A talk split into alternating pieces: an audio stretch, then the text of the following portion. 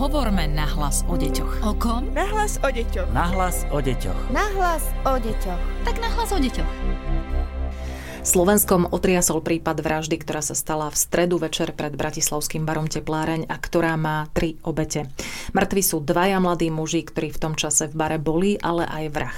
Tým má byť 19-ročný študent Bratislavského gymnázia. Výskumný ústav detskej psychológie a patopsychológie už včera vydal oficiálne stanovisko k tejto tragédii a teraz sa jej budeme venovať aj v našom podcaste. Moje meno je Darina Mikolášová a v štúdiu je so mnou psychologička Výskumného ústavu detskej psychológie a patopsychológie pani Judita Malík. Vítajte. Ďakujem, dobrý deň. Ďakujem, že reagujete veľmi promptne na danú tragédiu a daný prípad. Je to prípad, aký sme na Slovensku ešte nemali.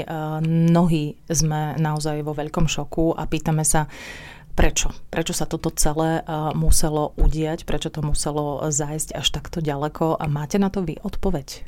No samozrejme na to odpoveď e, nemám. A chápem, že sme všetci zostali rovnako zaskočení a šokovaní pretože posledné dni sú ešte zvlášť náročné. V Bratislave sme už boli svetkami ďalšej nehody a emócie v nás ľuďoch zostali také mm, pochmurné a negatívne a to, čo sa odohralo v predchádzajúcich e, zo pár hodinách, nás e, znova opäť šokovalo. A pýtame sa teda logické otázkou, ako je to možné. A to, čo sa odohralo, bolo naozaj unikátne a bolo to prvýkrát na Slovensku. Išlo o čin, ktorý bol plánovaný, ktorý bol za plného vedomia, s precíznou prípravou, s tým, že to bolo všetko na sociálnych sieťach. A bol to človek, ktorý si myslel, že mal argumenty, že, že jeho nenávisť a jeho čin je opodstatnená a dával to na sociálne siete a neviem si predstaviť, akými reakciami sa musel stretávať, ale tým, že pribúdal stále nový a nový obsah, mohol sa cítiť v tom ako hrdina, alebo sa v tom mohol cítiť, že to, čo robí, má vyšší význam alebo vyšší cieľ. A toto všetko, keď si tak uvedomujeme, tak zostávame právom zaskočení a zarazení, pretože to je niečo, kam by sme naozaj nikto nechceli, aby naša spoločnosť smerovala že smrť a uhasenie dvoch mladých nevinných životov sa udialo na základe toho, že niekto si myslel, že jeho názor je jediný správny a toto riešenie je jediné správne. Je samozrejme a bude tento prípad e, predmetom vyšetrovania. E, toto nie je našou úlohou ho analyzovať až do takej hĺbky, ale veľmi desivé je, že pravdepodobne tento študent mal na spomínaných sociálnych sieťach, ako hovoríte, aj svojich, hm, nazvem to obdivovateľov, ktorí ho, mm. ktorí ho sledovali, alebo podporovateľov, pretože tie reakcie tam pribúdali, e, ľudia ich komentovali, čo si myslíte o tomto? Ja osobne som tie reakcie nevidela. A ťažko sa mi o nich vyjadruje. Ale keď sa pozrieme na to z hľadiska toho, že prezentoval svoj názor a my sa všetci vieme v určitých okolnostiach obhávať tým, že však vedie sloboda názoru a sloboda slova a môžeme si hovoriť všetci, čo chceme, tak toto je práve ten dôsledok takýchto, takýchto verejných vyhlásení.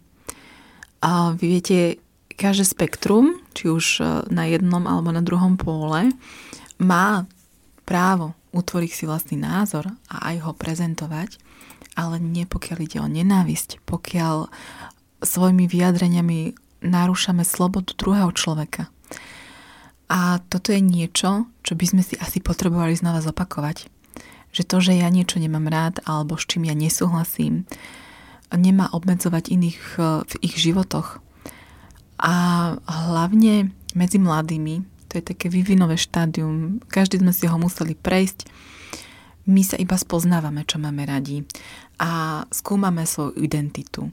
Náražame pritom na problémy, náražame na odmietnutie, neprijatie, tento konkrétny človek dokonca na šikanu. Čiže každého stretáva na tejto ceste budovania vlastnej nejakej osobnosti a svetonázoru niekoľko faktorov, ktoré ho proste ovplyvnia. A ide o to, ako s týmito faktormi ďalej narábam. Či to zo mňa spraví lepšieho človeka, alebo viac ostrého človeka, alebo človeka, ktorý si zakladá svoju hodnotu na tom, že má nepriestranné argumenty, alebo na tom, že bude radšej ostatných zastrašovať, aby už on sám sa nikdy necítil byť zahnaný do kúta. Toto všetko sú faktory, ktoré nemôžeme zmázať. My nežijeme v sterilnom prostredí, poznáme hádky, poznáme teda aj šikanu, poznáme rôzny svetonázor. Poznáme ľudí, ktorí sú hlasnejší, aj tí, ktorí si svoje názory nechávajú pre seba a v tomto žijeme každý deň. Ale to, čo je na tomto šokujúce, je to, že ľudia, ktorí to vnímali, aj nezasiahli. Mm-hmm, presne tak. A ja aj celkom rozumiem z časti, pretože keď čelíte niečomu, čo je tak hrozné, si to len predstaviť, tak vaša mentálna brzda je tá, že to najprv začnete, ale nie, to nemôže myslieť vážne. To bolo určite len také nálko a to si robil možno žarty a určite to iba hovorí a má silné rečičky, ale nikdy by to neurobil. My sa sami utiekame k tomu, aby sme ukludnili samých seba, že my nežijeme predsa v takom hroznom svete, kedy sa toto môže zo dňa na deň udiať, že tak potlačame aj to, čo sami vidíme.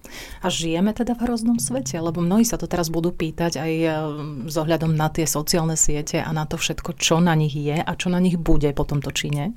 Povedala by som, že žijeme v náročnom svete, ale takisto by to zhodnotili aj tí, čo tu s nami už nie sú a žili pred 100, 200, 300 aj tisíc rokmi.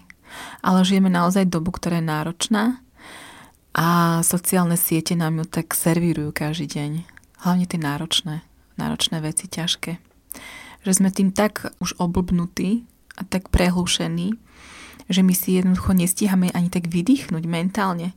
Že jedna zlá správa nasleduje za ďalšou zlou správou a človek potom sa cíti taký, taký bezútešne nastavený, taký bezmocný a nemá, nemá priestor na to si to spracovať alebo k tomu zaujať postoj. A možno to je ešte niečo, čo by som chcela povedať, že mladí ľudia majú takú situáciu, že sú hnaní na to, že však musíš mať svoj názor a však ho povedz a ty ho nemáš, ty si čo, ty si nejaká nula, že radšej zvolia cestu zobrať si aj názor niekoho iného a slepo ho nasledovať, len aby ten nejaký názor vyjadrili. Ale je úplne normálne povedať, neviem, netuším, ešte si názor utváram a možno si ani neutvorím, pretože to predsa nie je pre mňa tá téma, ktorá je aktuálne pre mňa taká, taká dôležitá. A toto nám chýba v spoločnosti. Niekedy povedzme aj neviem, alebo je mi to jedno, pretože si nemôžem dovoliť sa tým zaoberať. Jednak nás v spoločnosti zaskočil uh, tento čin, tá nenávisť, akú musel e, páchateľ alebo teda e, útočník cítiť voči LGBTI komunite, ale jednak nás zaskočilo aj to, že tým vrahom bol študent, ktorý bol dokonca nadpriemerne inteligentným, nadaným. E, viacerí zostali v šoku, že takýto čin dokáže vôbec spáchať človek s nadpriemerným intelektom. Ja by som sa asi pýtala, že čo nás na tom šokuje. Uh-huh. Lebo to sú zase naše predsudky, alebo naša bezpečná zóna, ktorou si tak hovoríme, že nám to predsa v okolí nehrozí, pretože my sme obklopení takými inteligentnými ľuďmi. Áno, máme pocit, že tí inteligentní ľudia takéto niečo vôbec nespáchajú, alebo nikdy nespáchajú. Viete, jedna, jedna vec je mať dobrý intelekt a aj sa mu venovať a nejak ho rozvíjať. Ale druhá vec je tá ľudskosť, postoje, empatia, vedieť e, rozpoznať vlastné pocity a emócie a kedy sú to moje emócie a kedy sú to už emócie niekoho iného, len to na mňa pôsobí. Dôležité je vedieť si povedať stačí, kedy ide o to, či som schopný argumentátor a kedy ide o to, že radšej tak nepomlčím. To, že má niekto dobrý intelekt, ešte neznamená, že je aj dobre nastavený v tých sociálnych vzťahoch. A má osobnosť, ktorá je zrelá. Nie je to teda záruka toho, že takéto niečo neurobí inteligentný človek. A mne osobne by sa ľahšie žilo s pocitom, mm. že, že intelekt rovná sa dobrý človek, ale, ale nie je to tak, nie je to jednoduchý vzorec. A ono aj tí m, mm, najväčší psychopati majú predsa vysoký intelekt. Aj masoví vrahovia neboli predsa len takí, že sotva dokončili základnú školu a základnú školskú dochádzku. Intelekt je jedna vec, a druhá vec je tá ľudskosť, osobnosť, empatia, to sociálne povedomie.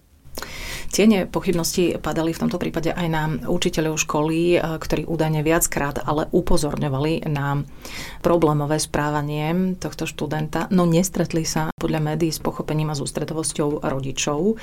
Vie niečo robiť škola, ak sa ocitne práve v takéto situácii, že upozorňuje opakovane na rizikové správanie svojho študenta alebo žiaka, ale rodičia na to nereflektujú? Alebo je to taká slepá ulička, v ktorej sa tá škola ocitne? Rodič je prioritne ten, ktorý by mal podpísať e, informovaný súhlas, čiže musí súhlasiť so starostlivosťou. Keď však e, dieťa už má 18 rokov, môže za seba preziať tú zodpovednosť, podpisuje informovaný súhlas sám, môže sa sám rozhodnúť prijať pomoc alebo o ňu požiadať. Čo v tomto prípade sa rozprávame o 19-ročnom chlapcovi? Viete, aj my rodičia, keď si uvedomíme, že niekto iný by rozhodoval o tom, že naše dieťa potrebuje pomoc, tak sa staviame na zadne, pretože chceme mať predsa ten priestor rozhodnúť nie na základe jedného vyjadrenia alebo aj desiatich, ale na základe svojho vlastného názoru a rozhodnutia.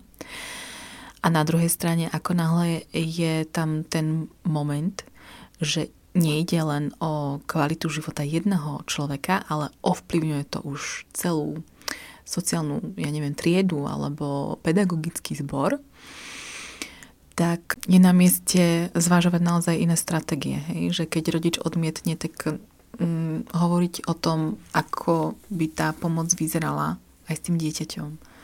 Získavať ho pre spoluprácu keď odmietne, odmietne, aspoň sme to skúsili, hej, ale, ale áno, nie, nie je možné poskytovať niekomu odbornú starostlivosť bez toho, aby, aby s tým teda sa súhlasil. Môže sa škola, dajme tomu v tomto prípade, e, obrátiť na orgány činné v trestnom konaní, ak sa jej niečo nezdá? Ak by ho ohrozoval, ohrozoval niekoho na živote.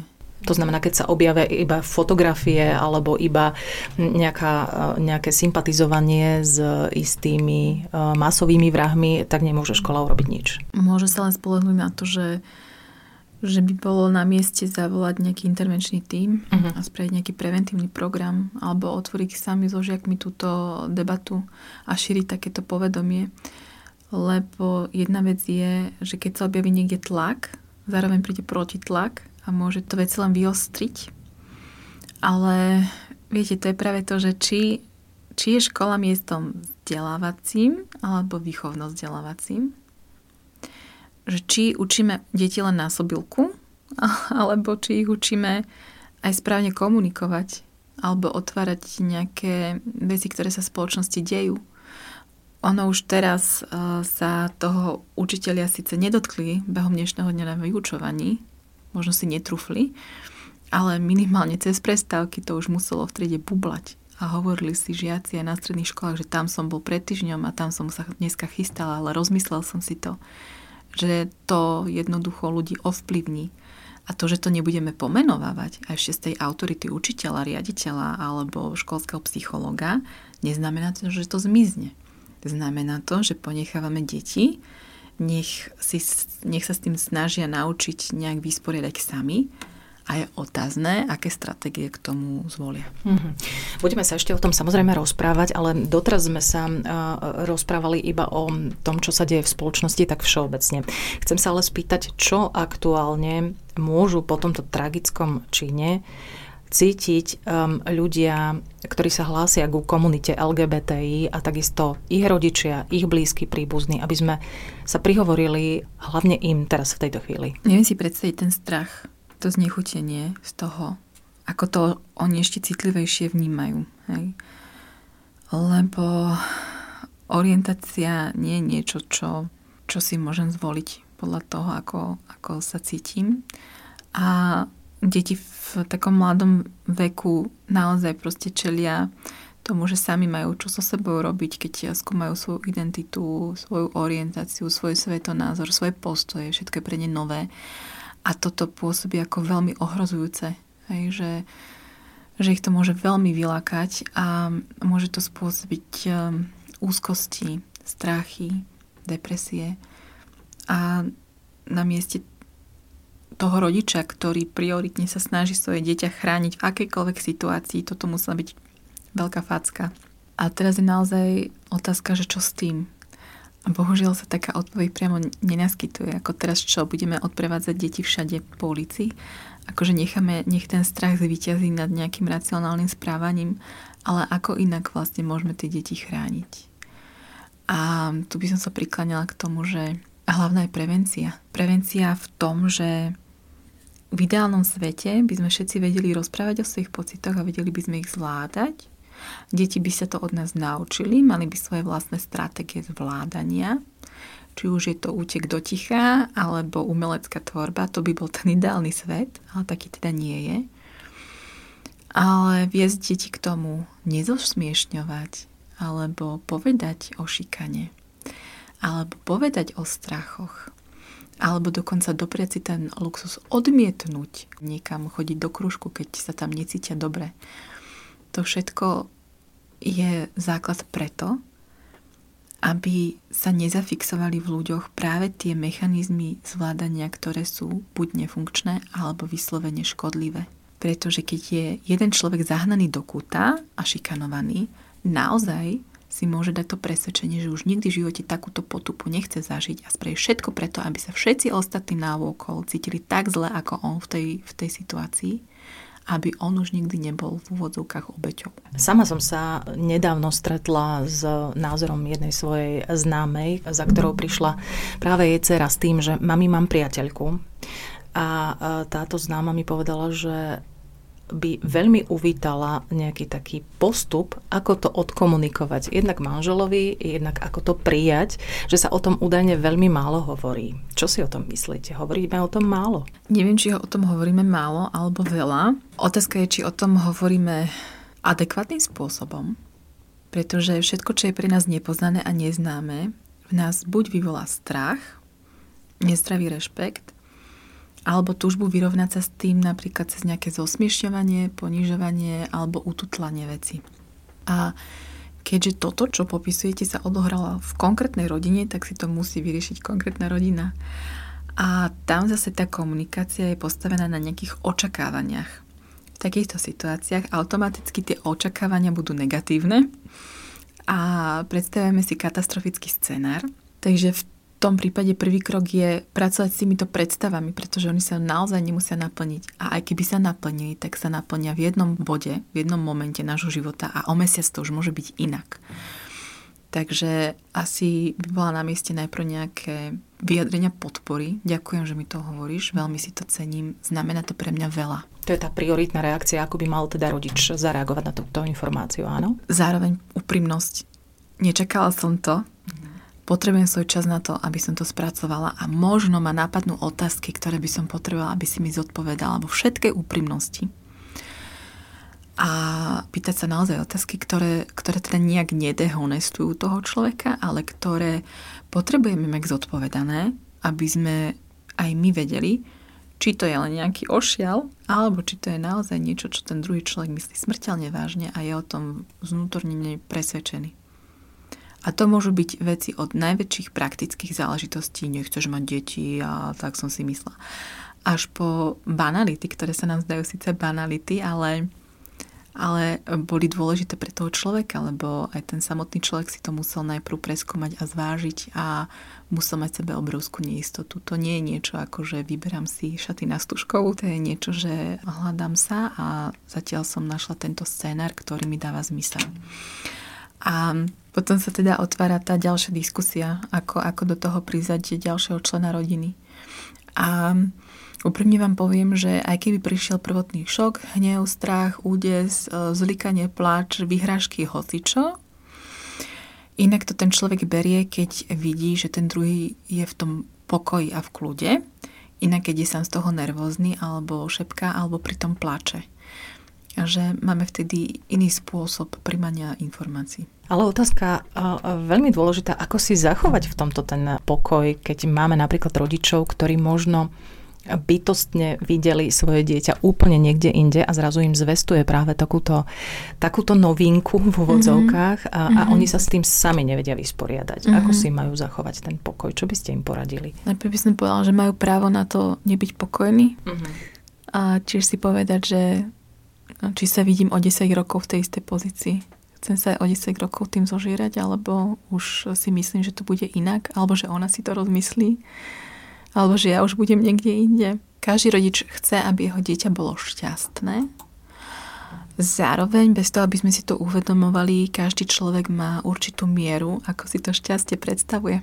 To boli rodičia bezprostredne potom, ako sa dozvedia, že ich e, dcéra alebo syn sa hlási k LGBTI komunite.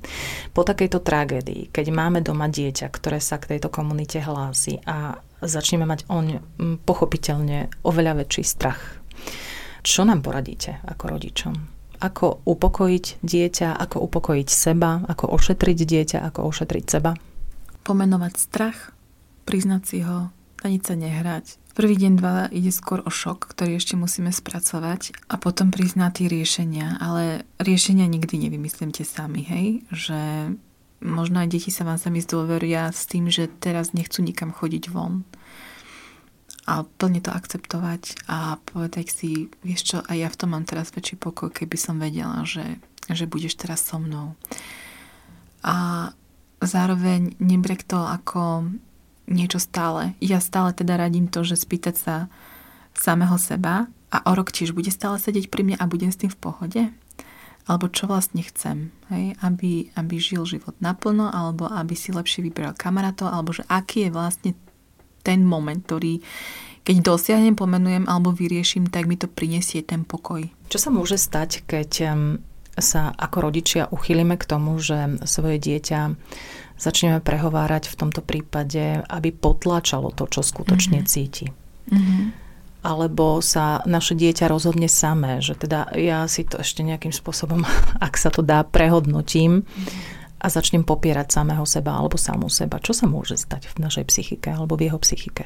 Je veľa teórií, ktoré na to tak nahliadajú a jedna z nich prináša taký moment, že tí, ktorí najsilnejšie, tie hlasné truby, ktoré najsilnejšie teda hovoria proti tejto komunite, sú sami ľudia, ktorí majú latentné prvky v sebe, čiže niekedy vo svojom živote pri skúmaní svojej identity v nich rezonovalo niečo v tomto zmysle a tak silne to potlačili, že si radšej vybrali reakcie druhého spektra, čiže veľmi nenavistne vystúpať proti tejto skupine ľudí. Ale je to iba jedna z tých teórií. Druhá teória je taká, že tým, že je to pre nás také um, zvláštne, nie normálne, nie všedné, nie bežné, a tak sa toho bojíme. Hej? A tým pádom, že sa toho bojíme a strach je pre nás taký pocit, ktorý je nám tak nepríjemný a ochromuje nás, radšej si volíme iný pocit a to je napríklad hnev alebo nenávisť, ktorá zároveň prináša nejakú energiu Ľudia, ktorí sa hnevajú, tak je ich počuť. Ľudia, ktorí sa boja, sa schovajú. Takže radšej si volíme hnev a nenávisť ako strach a úzkosť. No a ďalšie teórie zase hovoria o tom, že je jedno, či je to LGBTI komunita, že takisto to môžu byť Maďari, Poliaci, Ukrajinci, Rusi, hoci kto. kto Imigranti napríklad? Imigranti napríklad, presne. Každý, kto predstavuje nejakú menšinu pretože my sa potrebujeme mm, stotožňovať s nejakou silou. Takže budeme bojovať a ukazovať, že my sme tá väčšina a vás je menej a ste menšina, takže vy ste tí zlí, podlí, netreba vás chrániť, treba vás vykinožiť, aby my sme sa tu mali bez vás lepšie. Čiže potrebujú sa identifikovať s tým silnejším a hľadajú si ten slabší prvok. To môžu byť deti s vývinovými poruchami učenia, cez deti zo segregovaných oblastí, cez migrantov naozaj hoci čo, len to musí byť to menej, hej, to menej zastúpené, menej bežné, menej propagované spoločnosťou. Čo sa teraz môže stať v spoločnosti? Čo môžeme očakávať na sociálnych sieťach, ale zároveň aj v tom zmysle, či táto tragédia náhodou nepovzbudí ostatných, mm. ostatných podobne zmýšľajúcich mladých, ale možno aj starších ľudí k podobnému činu mám na mysli? Tak to ja sama si dávam pozor na to, aby som niečo nepredikovala, ale predpokladám, že to, čo sa tu odohrá, bude verejné odsúdenie, šok, znechutenie, potom také tie úvahy, ako je to možné, kam táto spoločnosť speje, ale tak ako toto bude ten mainstream, tak sa vždy ukáže niečo menšie, nejaký slabší hlások, ale o to silnejší, ktorý bude napríklad hovoriť, ale ja ho úplne chápem. Ja úplne viem, prečo to robil. Oni sú stále všade a da, da, da, da. Čiže to, čo sa udeje, bude nejaká bitka týchto dvoch svetov, ktorá sa stáva vždy. Bolo to tak, eh, naposledy som tu sedela, keď sme hovorili o kauze Miloslavov, Predtým som tu sedela kvôli kauze, že nevieme príjmať deti z Ukrajiny, pretože sa bojíme toho, že príde vojna aj ku nám. Toto budú kauzy, ktoré proste patria k tomuto svetu, životu a obdobiu, ktoré žijeme, pretože sme obklopovaní extrasociálnymi sieťami, ktoré nás do tohoto celého chcú zatiahnuť. Ale jednak to nič nevyrieši. Druhá to, že v sebe budeme ešte tak um, živiť nejakú zlosť a nenávisť nikomu nepomôžeme. To, kde vidím, že kde sa budú odohrávať najväčšie v úvodzovkách bitky, je v nás samých a v našej najintimnejšej sfére, v našich vzťahoch. Pretože to, čo sa stalo, v nás určite zase je pochybnosti o spoločnosti, strach do nás samotných a je teraz na nás, ako si s tým poradíme. A aby som to uvidela na správnu mieru, aj my to tu odsudzujeme, že to, čo sa udialo, by sme naozaj boli radi, aby sa to vôbec nestalo. A naša spoločnosť teda bude kvôli tomu aj vyzerať inak, kým sa nestane zase niečo iné. A budeme sa zase venovať viac tomu inému. Tak ako sme hovorili na začiatku, že jedna zlá správa prebíja tú druhú a my si nestíhame v tom celom ani sa nejak otriasť alebo sa tomu povenovať tak vnútorne. Posledná otázka. Vy sa venujete e, aj smutkovej terapii. Tým smutkom budú prechádzať teraz rodiny oboch obetí na Zámockej. Čo môžeme v danej situácii odkazať e, rodičom, takisto deťom, školám za výskumný ústav detskej psychológie a patopsychológie? Trpké je, že táto skutočnosť sa odohrala tento týždeň a pritom v pondelok 10.10. bol Medzinárodný deň duševného zdravia. Presne tak. A výskumný ústav detskej psychológie a patopsychológie sa ďalej chce zaoberať práve oblasťou duševného zdravia a prevencie. Robíme výstupy k týmto témam a budeme sa tejto téme aj ďalej venovať. Ale ak by som chcela zanechať jeden jediný odkaz pre našich poslucháčov, ktorí si v tomto zmetku zapli tento podcast, tak by som chcela povedať to, že to, čo sa udialo, bolo naozaj hrozné a desivé. A náš život to ovplyvní, pretože sa nám ťažšie bude asi stávať zajtra ráno z postele, keď na nás doláhne tá ťaž toho, čo sa tu odohralo. Zároveň ich chcem pozbudiť, že je stále nádej, že to, čo sa tu stalo, bol ojedinelý prípad, že už sa to snať nebude opakovať a že práve preto, aby sa to už nikdy neopakovalo, môže každý jeden z nás každý deň robiť maličký krok preto, aby si to duševné zdravie svoje udržal a bol tým vzorom pre svojich najbližších. To znamená, ak sa cítite, že je, je toho na vás veľa, nebojte sa požiadať o pomoc. Ak sa cítite, že už e, potrebujete detox od sociálnych sietí, doprajte si ho. Ak sa cítite, že potrebujete dovolenku, zhodnote situácie a doprate si to. Že neodkladajte veci na inokedy. Že nehovorte si, že ešte toto zvládnem. Alebo že teraz si to nemôžem dovoliť venovať sa svojim pocitom.